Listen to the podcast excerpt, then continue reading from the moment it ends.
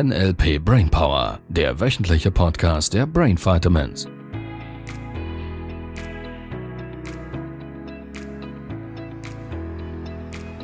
Tutu.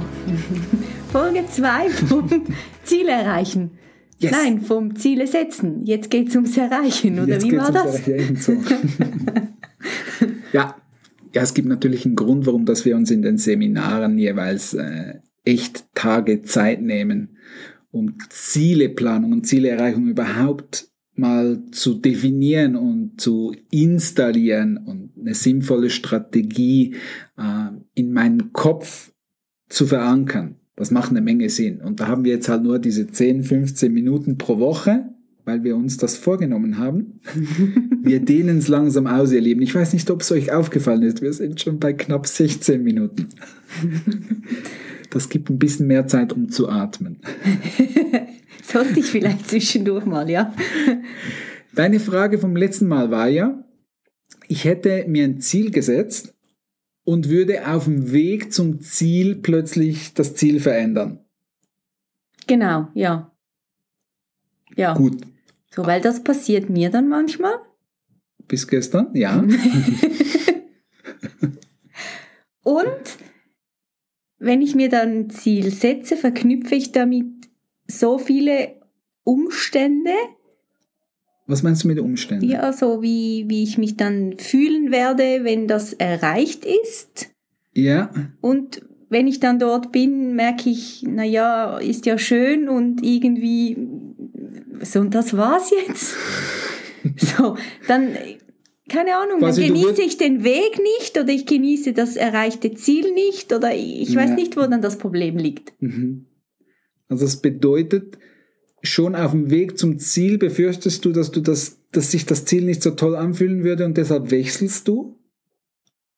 Ja, oder ich fange, ich plane mir dann ein Ziel und stelle mir vor, wie das dann sein wird und dann mache ich mich auf den Weg und merke plötzlich, ja, vielleicht ist ja dann gar nicht so, vielleicht äh, habe ich das Gefühl gar nicht, wenn ich dieses Ziel erreiche, sondern eher, wenn ich ein anderes Du erreiche. quatschst dir quasi auf dem Weg zum Ziel das Ziel wieder klein. Ja. Kann das sein? Ja, ich glaube so, ja, ich glaube, das trifft. So, beim Startpunkt.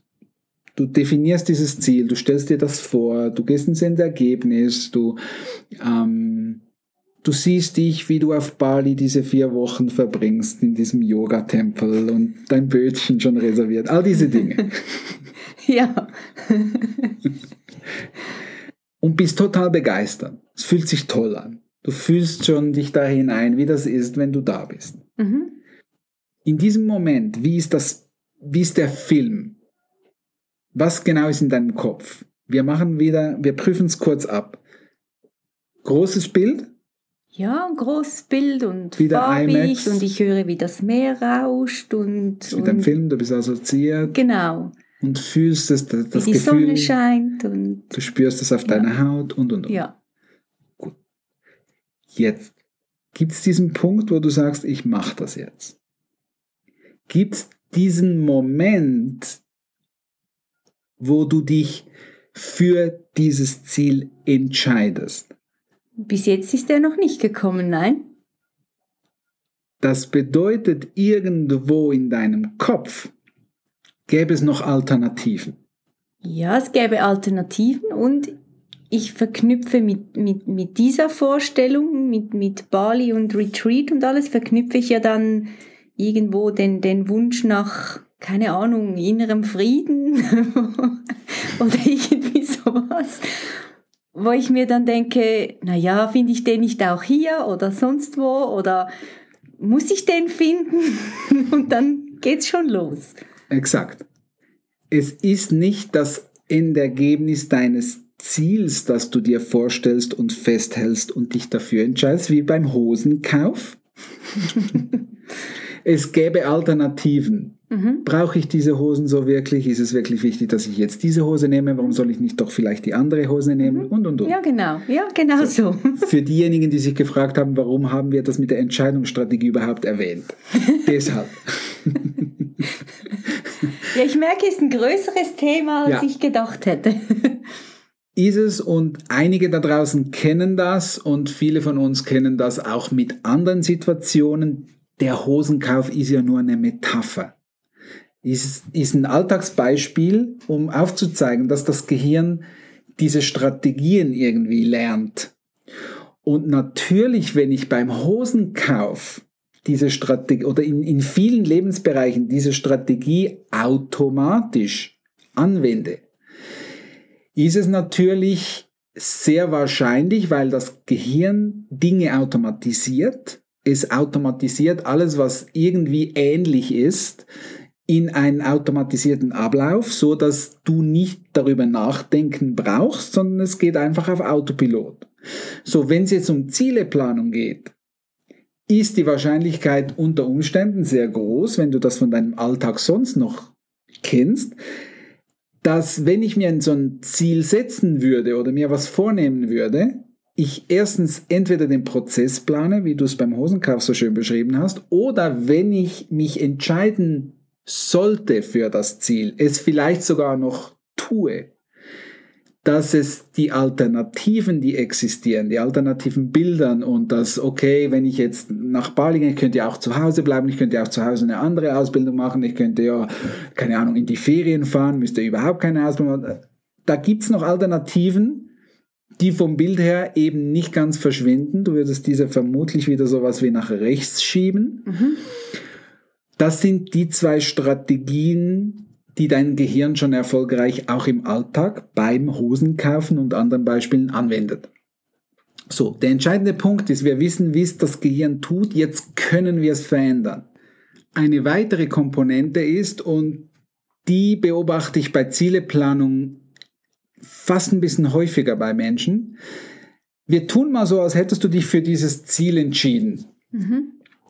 Davon Bali vier Wochen, super cool, Wellen, Sonne, alles ist da.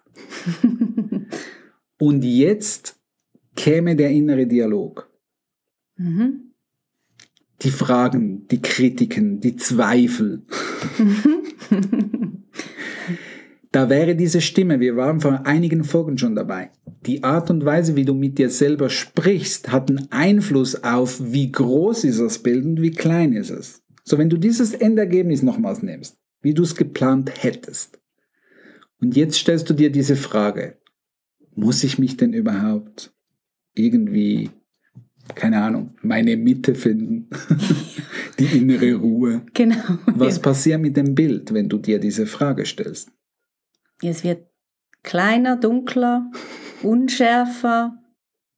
Ist cool, ist ein Satz ihr Lieben. Das ist ganz, ganz entscheidend. Deshalb sprechen wir immer von dieser präzisen Kommunikation im Wesentlichen mit mir selber. Du könntest dieses große Ziel haben, bist total begeistert, all diese Dinge. Und dann überlegst du dir diesen Satz von, brauche ich das? Sowas in der Art. Mhm. Und sofort verändert sich das innere Bild in, es geht ein bisschen weiter weg, es wird ein bisschen vielleicht blasser, dunkler, vielleicht sogar dissoziiert, je nachdem. Und natürlich ist es jetzt nicht mehr so motivierend. Ja, das stimmt, ja, absolut, ja. Das wäre ein Teil davon. Natürlich, wir waren auch da schon an dieser Stelle immer wieder zu beobachten, wenn jemand so begeistert ist, dann zu seinen Freunden, Bekannten, Verwandten geht, ganz begeistert von diesem Ziel erzählt, was er jetzt da machen will oder sie. Und dann kommen die kritischen Fragen des Umfeldes. Was logischerweise auch einen Einfluss auf meine Bilder hat, weil mein Gehirn kann nicht die Informationen nicht verarbeiten. Das heißt, wenn die Leute da draußen mir eine Frage in den Kopf tun, hat das logischerweise einen Einfluss auf meine Bilder. So, und das ist natürlich etwas, wo ich lernen darf, meine Gedanken unter meine Kontrolle zu bringen und ich darf überprüfen, welche Informationen lasse ich überhaupt in mein Gehirn rein. Will ich es zulassen, dass mir andere beispielsweise diese Bilder kaputt quatschen? Notfalls ich selber.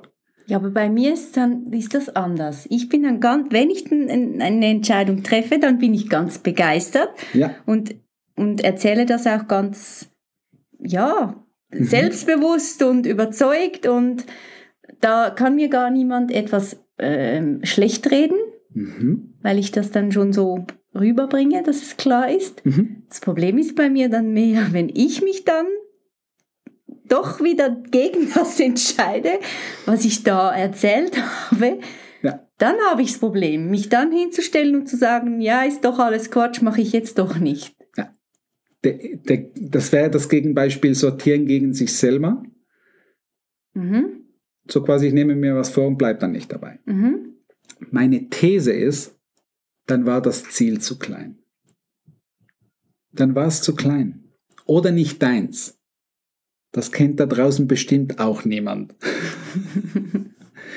Sowas wie, ähm, mein Ziel wäre gewesen, es muss unbedingt ein sicherer Job sein, irgendwo ein Eigenheim, ein Zweitauto und noch irgendwie einen tollen Fernseher, der überdimensional groß ist. Und dann wäre man, dann hätte man es geschafft. Um dann festzustellen, irgendwann, ich sitze in meiner Wohnung, habe das alles und stelle fest, irgendwie hat es mich nicht glücklich gemacht Ja. weil ich feststelle, dass es eigentlich der Traum von jemand anderem war. Von vielleicht den Menschen, die mich aufgezogen haben. Vielleicht war es, waren es meine Freunde, die immer gesagt haben, das müsse man haben. Ich habe Filme geguckt, wo das vielleicht irgendwie ein Thema war. Und habe mir eingebildet oder eingeredet, dass ich das auch haben müsse, um glücklich zu sein und dann festgestellt, jetzt habe ich ein Leben lang oder viele Jahre hart dafür gearbeitet, habe alles dafür gegeben, dann erreiche ich es und merke, naja, jetzt habe ich das und jetzt. Mhm. Ja, diese Befürchtungen kenne ich, oder diese, ja. Ja, und das ist, ich glaube, ein ganz ein, großes Thema, weil es wird auch in Zielerreichungsseminaren, äh, mindestens die, die behaupten, die das so machen, wird das nicht erwähnt. Wenn das Ziel so groß ist und so toll und dein Ziel, beobachte ich in den Sem Seminaren immer wieder, dann macht der Weg Spaß. Jeder einzelne Schritt dahin macht Spaß. Beim bloßen Gedanken ans Ziel. Und ich weiß, dass da draußen jetzt einige sagen, ja, ich habe aber kein Ziel, ich weiß nicht, was ist es denn? Und dafür darfst du dir ein bisschen Zeit lassen.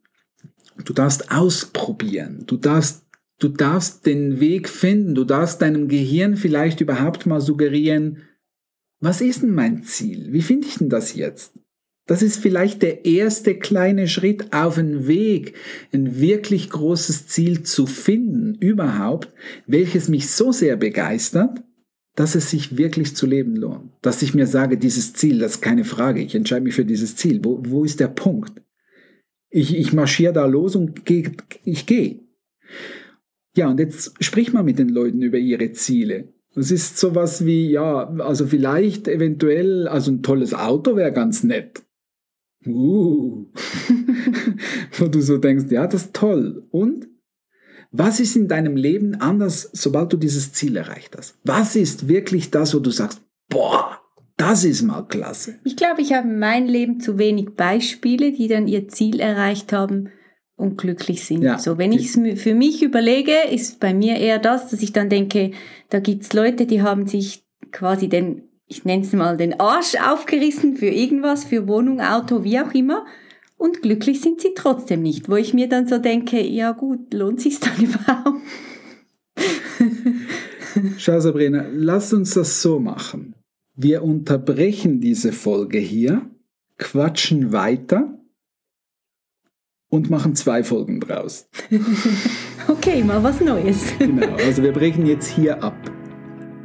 Das war der NLP Brainpower Podcast. Alle Rechte dieser Produktion liegen ausschließlich bei der Brain Vitamins GmbH. Weitere Seminarinformationen finden Sie unter www.brain-vitamins.ch.